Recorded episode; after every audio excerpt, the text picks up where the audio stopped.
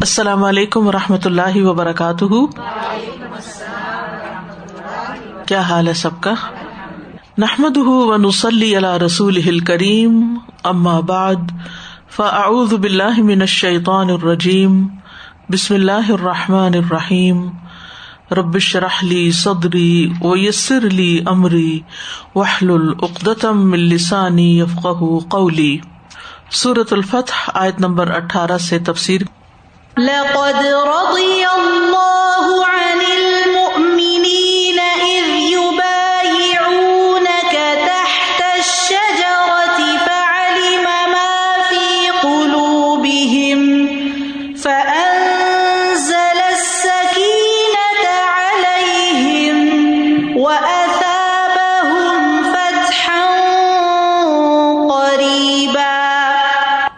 بلا شبہ یقیناً اللہ ایمان والوں سے راضی ہو گیا۔ جب وہ اس درخت کے نیچے تجھ سے بیت کر رہے تھے، تو اس نے جان لیا جو ان کے دلوں میں تھا۔ بس ان پر سکینت نازل کر دی اور انہیں بدلے میں ایک قریب فتح عطا فرمائی۔ نبی صلی اللہ علیہ وسلم سے خطاب کر کے اللہ تعالیٰ فرما رہے ہیں کہ اے نبی، اللہ مومنوں سے یقینی طور پہ راضی ہو گیا۔ جب وہ درخت کے نیچے ہدیبیہ کے مقام پر آپ سے بیت کر رہے تھے، جسے بیت رضوان کہا جاتا ہے۔ ہدبا کہتے ہیں کبڑے پن کو۔ تو ہدیبیہ میں ایک درخت تھا جو ٹلٹڈ تھا یعنی کبڑا تھا۔ تو ہدیب یعنی چھوٹا سا کب نکلا ہوا اس کا اور اس سے ہدیبیہ یعنی وہ مقام جہاں پر ایسا درخت تھا۔ فعلما معافی قلوبہم تو اللہ نے جان لیا جو ان کے دلوں میں تھا یعنی جو ایمان تھا، سچائی تھی، وفاداری تھی، ان کا اخلاص تھا۔ تو اس بنا پر اللہ تعالی نے ان کے دلوں میں اطمینان اتار دیا، سکینت اتار دی، ان کے دلوں کو مضبوط کر دیا۔ اور انہیں بدلے میں ایک قریبی فتح یعنی فتح خیبر کی بشارت دی۔ بیت رضوان کا سبب کیا تھا؟ یہ بیت رضوان جو ہے، یہ بیت اہل الشجرا بھی کہلاتی ہے۔ اس کا سبب یہ تھا کہ ہدیبیہ کے دن جب رسول اللہ صلی اللہ علیہ وسلم کی آمد کے سلسلے میں آپ اور مشرقین کے درمیان بات چیت شروع ہوئی کہ آپ کسی کے ساتھ جنگ لڑنے کے لیے نہیں آئے، بلکہ آپ بیت اللہ کی زیارت کے لیے آئے ہیں، اس کی تعظیم کے لیے آئے ہیں، تو رسول اللہ صلی اللہ علیہ وسلم نے حضرت عثمان بن عفان کو اس سلسلے میں مکہ بھیجا تاکہ وہ قریش کے سرداروں کو یہ بات اچھی طرح سمجھا دیں۔ لیکن کچھ اس طرح کی افواہ پھیل گئی کہ حضرت عثمان رضی اللہ عنہ کو مشرقین مکہ نے شہید کر دیا ہے۔ تو اس موقع پر رسول اللہ صلی اللہ علیہ وسلم نے سب مومنوں کو جمع کیا اور ایک درخت کے نیچے آپ کے ہاتھ پر مشرقین کے خلاف قطال کی بیت کی کہ وہ مرتے دم تک فرار نہیں ہوں گے اور اس خون کا بدلا لیں گے۔ چونکہ مسلمانوں کے پاس کوئی اسلحہ نہیں تھا اور یہ جنگ ایک خطرناک جنگ تھی، لیکن اس کا عہد جب انہوں نے کر لیا اور پورے یقین کے ساتھ کر لیا، پوری سچائی کے ساتھ، تو اللہ سبحان و تعالیٰ بھی مومنوں سے راضی ہو گیا۔ کسی بھی مومن کے لیے سب سے بڑا اعزاز سب سے بڑی عزت کی بات یہ ہوتی ہے کہ اس کا رب اس سے راضی ہو جائے۔ یعنی اس سے بڑا کوئی سرٹیفکیٹ نہیں ہو سکتا۔ اس سے بڑا کوئی مقام نہیں ہو سکتا۔ وردوان اللہ اکبر اور اللہ کی رضامندی سب سے بڑی چیز ہے۔ تو اس سے صحابہ کرام کا مرتبہ اور خاص طور پر جو لوگ ہدیبیہ میں شامل ہوئے یعنی اس بیت میں شامل تھے، ان کا مقام اور مرتبہ باقی تمام صحابہ سے بلند ہو گیا۔ جیسے اہل بدر کا، کیونکہ وہاں بھی بہت بڑی قربانی تھی۔ اسی طرح اہل ہدیبیہ کا بھی، یا بیت رضوان والوں کا بھی۔ تو حقیقت میں انسان کی اصل کامیابی، اصل وکٹری اس میں ہے کہ اسے اللہ کی رضا حاصل ہو جائے۔ یہ لوگ روئے زمین پر سب سے افضل لوگ تھے۔ صحیح بخاری میں آتا ہے، جابر بن عبد اللہ کہتے ہیں کہ ہدیبیہ کے دن رسول اللہ صلی اللہ علیہ وسلم نے ہم سے فرمایا تم تمام اہل زمین سے افضل ہو۔ ہم اس وقت چودہ سو افراد تھے اور جابر کہتے ہیں، اگر آج میں بینا ہوتا کیونکہ اس وقت تو نابینا ہو چکے تھے، تو میں تمہیں اس درخت کی جگہ دکھاتا، جس کے نیچے یہ بیت ہوئی تھی۔ پھر ان لوگوں کو جہنم سے نجات کی بشارت بھی دی گئی۔ سن نبی داود کی روایت میں آتا ہے، رسول اللہ صلی اللہ علیہ وسلم نے فرمایا، جنہوں نے درخت کے نیچے بیت کی ہے ان میں سے کوئی بھی آگ میں داخل نہیں ہوگا۔ اور حقیقت یہ ہے کہ جس سے اللہ راضی ہو جائے، خوش ہو جائے، پھر وہ آگ میں کیسے جا سکتا ہے۔ اسی طرح صحیح مسلم کی روایت ہے ام مبشر سے کہ انہوں نے نبی صلی اللہ علیہ وسلم کو حضرت حفصہ کے ہاں یہ فرماتے ہوئے سنا کہ ان شاء اللہ اصحاب شجرا والوں میں سے کوئی ایک بھی جس نے یہ بیت کی تھی جہنم میں داخل نہ ہوگا۔ حفصہ کہنے لگی، رضی اللہ عنہ اللہ کے رسول کیوں نہیں؟ داخل تو ہوں گے یعنی وہ علم کو اللہ وارد سے بعض لوگ یہ مراد لیتے ہیں کہ وہ جہنم کے اندر سے گزریں گے، تو اس بنا پہ وہ کہنے لگی۔ تو آپ ان سے ناراض ہوئے۔ تو حضرت حفصہ نے یہ آیت پڑھ دی وہ ام من کو ملا وارد کہ تم میں سے کوئی نہیں مگر اس پر وارد ہونے والا ہے۔ تو رسول اللہ صلی اللہ علیہ وسلم نے فرمایا، اس کے بعد اللہ ضب نے یہ بھی فرمایا ہے تم من جلین تقو و نظر الظالمین فیحا جسیا پھر ہم تقوی اختیار کرنے والوں کو جہنم میں گرنے سے بچا لیں گے اور ظالموں کو اسی میں گٹنوں کے بل پڑا ہوا چھوڑ دیں گے۔ اور ہم لوگ اور کاموں کے ساتھ ایک ذکر کی پابندی کر سکتے ہیں صبح اور شام۔ تین تین دفعہ پڑھنا۔ رضی تو بلّہ ربم و بال اسلام دین و محمد نبیا تو جو یہ دل کی سچائی اور صداقت کے ساتھ پڑھتا ہے، اللہ تعالیٰ اس سے بھی راضی ہوگا۔ اور اپنی زبان سے بھی کہا کرے کہ یا اللہ میں تجھ سے راضی ہوں، یا اللہ میں تیری ہر نعمت پر اور جس حال میں تو رکھے میں اس پر راضی ہوں۔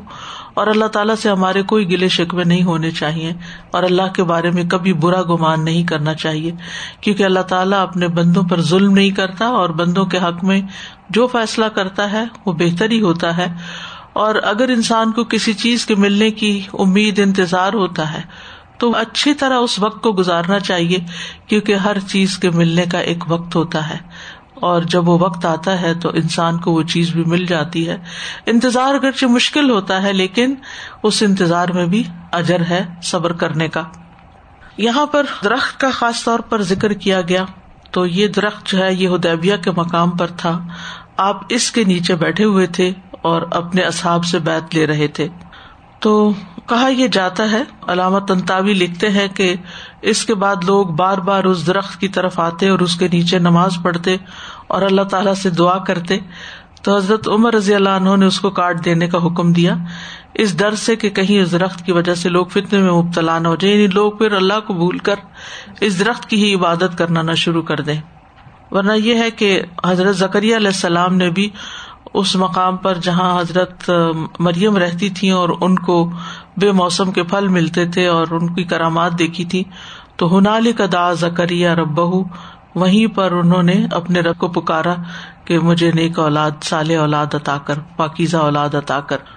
تو ایز لانگ ایز اگر انسان کے دل میں کوئی اس خاص جگہ کی اہمیت باقی چیزوں سے نہ بڑھ جائے یعنی اللہ اور اس کے رسول اور اس کے دین اور اس کے احکامات اور تعلیم سے، تو اس میں کوئی شک نہیں کہ بعض جگہ مبارک ہوتی ہیں۔ جیسے قرآن مجید میں بھی آتا ہے، سبحان الدی اسرا ببدی من المسد الحرام المسد القسا الدی بارک نہ کہ ہم نے اس کے آس پاس کے علاقے کو برکتیں عطا کی ہیں۔ اسی طرح مکہ جو ہے، خاص طور پر بیت اللہ اور اس کے آس پاس کی جگہ جو ہے، اس کو بھی اللہ تعالیٰ نے مبارک بنایا ہے۔ اور یہ برکت اللہ ہی ڈالتا ہے۔ بذات خود اس چیز کے اندر، اس زمین کے اندر یا اس مقام کے اندر کوئی چیز نہیں ہوتی۔ اور جہاں تک اس درخت کا تعلق ہے، تو صحابہ بعد میں اس جگہ کو اور اس درخت کو پہچانتے نہیں تھے۔ بہرحال، ایک اور اہم بات جو اس آیت میں آتی ہے، فعلم معافی قلوب اس سے یہ پتا چلتا ہے کہ اللہ تعالی ہمارے دلوں کو دیکھتا ہے اور اس کو ہمارے دلوں کا حال پتا ہے۔ بعض اوقات ہم زبان سے کچھ نہیں کہتے، لیکن ہمارے دل میں جو کچھ چل رہا ہوتا ہے جو ہم سوچ رہے ہوتے ہیں، جس بات کے بارے میں یقین کر رہے ہوتے ہیں، وہ ساری چیزیں اللہ تعالیٰ کو پتا ہوتی ہیں۔ تو جب صحابہ نے جنگ کرنے پر بیت کر لی اور صلاح نامہ واقع ہو گیا، تو ان کے دلوں میں ایک غم پیدا ہوا تھا۔ تو اللہ نے ان کو بتا دیا کہ اللہ اس غم کو بھی جانتا ہے اور اس یقین کو بھی جانتا ہے کہ جو ان کے دلوں میں تھا کہ نبی صلی اللہ علیہ وسلم کے ساتھ جو انہوں نے بیت کی تھی۔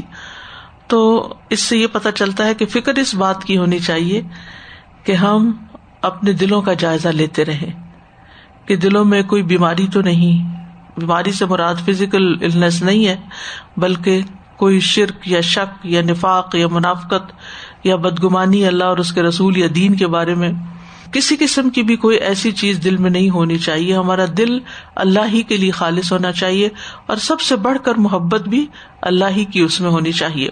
تو جب دل میں ایمان ہوتا ہے تقوا ہوتا ہے، اللہ اور اس کے رسول کی محبت ہوتی ہے، تو ہی دل میں سکینت ہوتی ہے، اطمینان ہوتا ہے۔ یعنی سکینت سے مراد یہاں اطمینان قلب ہے، اور اللہ کے وعدے کا یقین ہے، فتح کے وعدے کا۔ تو بہرحال، اس سے یہ پتا چلتا ہے کہ سکینت بھی اللہ ہی اتارتا ہے۔ اور سکینت اگر ہم چاہتے ہیں، یہ اطمینان قلب چاہتے ہیں، تو اپنا ایمان بڑھانے کی فکر کریں۔ اور ایمان بڑھانے کے لیے ہمیں قرآن مجید کے ساتھ تعلق، نیک لوگوں کے ساتھ تعلق، نیک مجالس کے اندر بیٹھنا سد کا خیرات کرنا، جو جو چیزیں ایمان کو مضبوط کرنے والی ہیں، ان پر عمل کرنا ضروری ہوتا ہے۔ تو دلوں کا قرار واپس آ جاتا ہے یا دل جو ہے وہ ایک اطمینان اور سکون اور خوشی میں آ جاتے ہیں۔ تو اوور آل اس سائز سے یہ پتہ چلتا ہے کہ اللہ کی رضامندی سب سے بڑی چیز ہے۔ اور اللہ کی رضامندی سے ہی انسان دنیا اور آخرت کی بھلائیاں پا سکتا ہے۔ اگر اللہ کسی معاملے میں، کسی کام میں راضی ہو اور لوگ راضی نہ ہو تو پرواہ نہیں کرنی چاہیے۔ اس کی فکر نہیں کرنی چاہیے۔ کئی دفعہ ہمیں چوائس کرنی پڑتی ہے نا کہ وہ کام کریں جس سے اللہ راضی ہوتا ہے یا وہ کریں جس سے لوگ راضی ہوتے ہیں۔ تو ہمارا عموماً کس طرف رجحان ہوتا ہے؟ لوگ کیا کہیں گے؟ لوگ کیا کہیں گے؟ ادھر چل پڑتے ہیں، تو اس سے نکلنا چاہیے، کیونکہ اللہ سبحان و تعالیٰ کی رضامندی جو ہے، یہ سب سے بڑی چیز ہے۔ اور اگر کبھی محسوس ہو کہ اللہ آپ سے راضی ہے، تو پھر یہ پریشانی نہ ہو کہ کون کون ناراض ہے مجھ سے۔ اور پھر یہ ہے کہ تاریخی آثار میں برکت نہیں ہوتی جب تک کہ اللہ تعالیٰ کسی چیز کو بابرکت نہ کہے۔ اور پھر یہ کہ انسان کو صرف جگہوں کا ہی حریث نہیں ہونا چاہیے، اپنے اندر نیک امال پیدا کرنے چاہیے تاکہ ہمارے اندر بھی برکتیں آ جائیں۔ اور یہ کہ اللہ تعالیٰ ظاہر کی بجائے دلوں کے حال دیکھتا ہے اور فتنوں کے موقع پر دل کا اطمینان جو ہے وہ ایمان پر منحصر ہے۔ اور اگر دل محفوظ ہو اور دل میں سکون ہو تو باقی تمام اعضاء بھی پرسکون ہو جاتے ہیں۔ تو اس سے دل کی بھی اہمیت پتہ چلتی ہے۔ اور دل کے اعمال جو ہیں وہ بہت بڑے اعمال میں سے ہیں۔ یعنی جیسے جوارح کے اعمال ہوتے ہیں، ہمارے لمس کے اعمال ہوتے ہیں، زبان کے اعمال ہوتے ہیں، اسی طرح دل کے اعمال بھی ہوتے ہیں۔ تو دل کے اعمال کی بہت بڑی اہمیت ہے۔ اور دل کی سلامتی جو ہے، قلب سلیم جو ہے، وہی کے آمد کے دن بھی فائدہ دے گا۔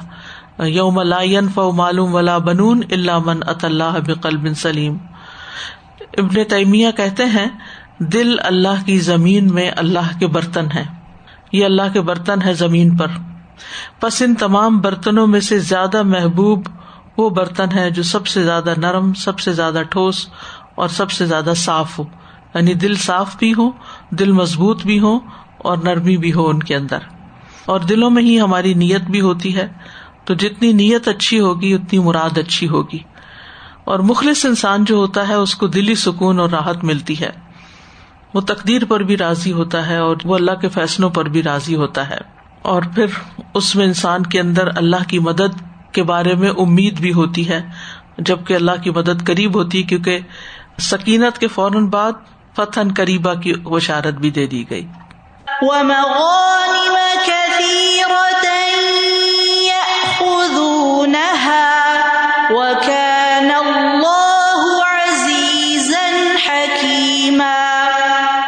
اور بہت سی غنیمتیں جنہیں وہ حاصل کریں گے اور اللہ ہمیشہ سے سب پر غالب کمال حکمت والا ہے۔ مغان کثیرہ۔ اشارہ ہے خیبر کے یہودیوں کے اموال کی طرف۔ خیبر کی سرزمین باغات اور مالوں والی تھی۔ بس رسول اللہ صلی اللہ علیہ وسلم نے اس زمین کو صحابہ کے درمیان تقسیم کر دیا۔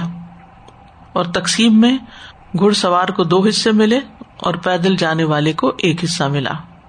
تو یہاں فرمایا کہ وہ مغان میں کثیرتن یا خزو نہا کہ یہ صحابہ جنہوں نے بیت رضوان میں حصہ لیا ہے، ان کو جلد ہی بہت بڑے مال حاصل ہوں گے۔ تو اس سے یہ پتا چلتا ہے کہ اللہ کی اطاعت سے رزق اور برکت کے دروازے کھلتے ہیں۔ یعنی جب انسان اللہ کی خاطر کوئی قربانی کرتا ہے، تو اللہ تعالیٰ اس کی قدر دانی کرتے ہیں۔ کئی دفعہ ایسا تھا نا کہ اللہ کا کوئی کام اللہ کے دین کا کام تو ہمارا دل تنگ ہونے لگتا ہے اچھا اب اتنا وقت ہو گیا ہے، میں نے اتنا ایکسٹرا کر لیا ہے، یہ کام بڑھ گیا ہے، اب کیا کروں؟ مجھے کون سے اس کے پیسے ملیں گے؟ مجھے تو کوئی اپریسیشن بھی نہیں ملتی۔ اور انسان ڈسارٹ ہونے لگتا ہے، پیچھے ہونے لگتا ہے۔ کبھی ایسا نہیں سوچنا چاہیے۔ یا یہ کہ کبھی انسان ایک خاص روٹین میں کام کرتے کرتے کسی وجہ سے، جیسے اب کووڈ کی وجہ سے ہماری روٹین جو ہے وہ ڈسٹرب ہوئی اور ہر چیز اتھل پتھل ہو گئی اپ سیٹ ڈاؤن ہو گئی، کچھ سمجھ نہیں آتی۔ تعلیم کا سلسلہ آن لائن چلا گیا، پڑھانا مشکل ہو گیا کانسنٹریٹ کرنا مشکل ہو گیا، کئی کئی گھنٹے کمپیوٹر کے آگے بیٹھنا مشکل ہو گیا۔ یہ ساری تبدیلیاں آئی لیکن اگر انسان ان سب میں اپنی نیت کو خالص کر لے کہ اللہ کی رضا کے لیے میں یہ کر رہی ہوں اور اللہ سبحان تعالیٰ مجھے اس کا دنیا میں بھی بدلا دے گا اور آخرت میں بھی، اور یہ اس کا پورا یقین ہونا چاہیے۔ صحابہ کرام کے دلوں میں کیا تھا؟ مثبت سوچ تھی، یقین تھا۔ تو اللہ راضی بھی ہو گیا اور مغانب بھی مل گئے۔ رضا اللہ کی تو دونوں جہانوں کے لیے، لیکن آخرت سے پہلے دنیا میں بھی بہت بڑا فائدہ ان کو حاصل ہوا۔ تو بہت دفعہ انسان کو اللہ سبحان تعالیٰ ان راستوں سے عطا کرتا ہے۔ یعنی کبھی ایسا بھی ہوتا ہے نا، ہمارے دلوں میں ہوتا ہے کہ ہمیں کیا مل رہا ہے، یہ بہت تھوڑا ہے۔ مثال کے طور پر جیسے الہدا میں آپ کام کرتے ہیں تو آپ کا پے اسکیل وہ تو نہیں ہوتا جو آپ کسی اور جگہ پر اتنے گھنٹے لگائیں تو آپ کو پیسے ملے لیکن آپ کیوں چھوڑے پہ راضی ہو جاتے ہیں کہ اللہ اس میں برکت ڈال دے گا؟ یہ اللہ کا کام ہے، یہ مال کے لیے تو میں کر ہی نہیں رہا۔ یہ تو چھوٹا سا ایسے ہی ایک ٹوکن ہے اپریسیشن کا، یہ کوئی سیلری تو نہیں ہے۔ اگر خوشی سے انسان تھوڑے پہ بھی راضی ہو جائے تو اللہ تعالیٰ معلوم نہیں کن کن مصیبتوں سے بچا لے اور کن کن چیزوں سے اللہ تعالیٰ انسان کو خیر و بھلائی کے کون سے دروازے کھول دے۔ کہاں سے اس کو کتنی خیر حاصل ہو جائے۔ تو صحابہ کی زندگی سے ہمیں یہی ملتا ہے کہ جب بھی وہ اللہ کے راستے میں نکلے تو انہوں نے کوئی شکوے، شکایتیں نہیں کی۔ انہوں نے کبھی کوئی ناراضگی کا اظہار نہیں کیا، کبھی یہ نہیں کہا کہ ہمیں آپ کچھ کھانے کو نہیں دیتے، ہمیں ساتھ لے جاتے ہیں، ہمیں تکا دیتے ہیں، ہماری جانیں جاتی ہیں، ہمیں کیا مل رہا ہے؟ کبھی ایسی کوئی بات نہیں کی۔ تو ہمیں کبھی بھول کر بھی اپنی زبان پہ ایسی کوئی چیز نہیں لانی چاہیے کہ ہم یہ جو اللہ کی خاطر بظاہر کہتے تو یہی ہے کہ لوگوں کو دین کی تعلیم دے رہے تو ہمیں کیا مل رہا ہے؟ ہم یہ کچھ لینے کے لیے تھوڑی دے رہے ہیں، تو ہم اپنی آخبت کے لیے، اپنی آخرت کے لیے کر رہے ہیں بیسیکلی لیکن اللہ سبحانہ تعالیٰ اتنا غیرت مند ہے کہ وہ آخرت سے پہلے دنیا میں بھی بندوں کو دیتا ہے اور ان کا حصہ یا ان کا حق رکھتا نہیں، کیونکہ وہ بادشاہ ہے، وہ تو کریم ہے، رحیم ہے، وہ تو دینے والا ہے۔ وہ بھلا آپ کی محنت کا سلا کب رکھے گا اپنے پاس؟ کبھی بھی نہیں رکھے گا۔ وہ تو دے گا اور کئی گنا بڑھا چڑھا کے دے گا۔ اور جس کی ہم عملی مثال دیکھتے ہیں، بیت الرضوان کے بعد حاصل ہونے والے غنائم میں کہ ان کے لیے رسک اور برکت کے دروازے کھل گئے۔ تو جو کچھ اللہ کے پاس ہے نا، وہ اس کی اطاعت سے ہی حاصل ہو سکتا ہے، نافرمانیوں سے نہیں۔ وکان اللہ عزیز ان حکیمہ اللہ تعالیٰ غالب ہے، حکمت والا یعنی اس کو کوئی کام کرنے سے کوئی چیز روک نہیں سکتی جس کا وہ ارادہ کر لے۔ لیکن وہ جب کسی کام کا ارادہ کرتا ہے تو اس میں اس کی حکمت بھی کار فرما ہوتی ہے۔ یعنی اپنی تدابیر میں حکمت سے کام لیتا ہے۔ یعنی قدرت پوری ہے لیکن ساتھ ہی حکمت بھی ہے۔ تو یہ خیبر کی غنیمت کا ملنا جو تھا، یہ دراصل اللہ تعالیٰ کی قدرت کا ایک اظہار تھا کہ کس طرح اللہ تعالیٰ عزت دینے والا ہے اور غلبہ رکھنے والا ہے اور غالب کرنے والا ہے اور اس نے اس فتح کو مومنوں کے لیے کس طرح آسان بنا دیا۔ اور کس طرح ان کو غنیمتیں عطا کی۔ خیبر کے موقع پہ جو حاصل ہونے والا مال غنیمت ہے اس کے بارے میں صحیح بخاری میں آتا ہے۔ اب ہریرا کہتے ہیں کہ ہم نے خیبر فتح کیا تو ہمیں مال غنیمت میں سونا چاندی نہیں ملا، بلکہ گائے، اونٹ، سامان اور باغات ملے تھے۔ بہت قیمتی تھے۔ پھر ہم رسول اللہ صلی اللہ علیہ وسلم کے ہمراہ وادل قرا آئے، جبکہ آپ کے ساتھ ایک مد ام نامی غلام بھی تھا۔ جو بنو دباب کے ایک شخص نے آپ کو بطور توحفہ پیش کیا تھا۔ وہ رسول اللہ صلی اللہ علیہ وسلم کا کجاوا اتار رہا تھا یعنی اونٹ کے اوپر جو لکڑی ہوتی ہے، کہ اچانک کسی نامعلوم سمت سے ایک تیر اس کو آ کے لگا اور وہ مر گیا۔ لوگوں نے کہا، اسے شہادت مبارک ہو۔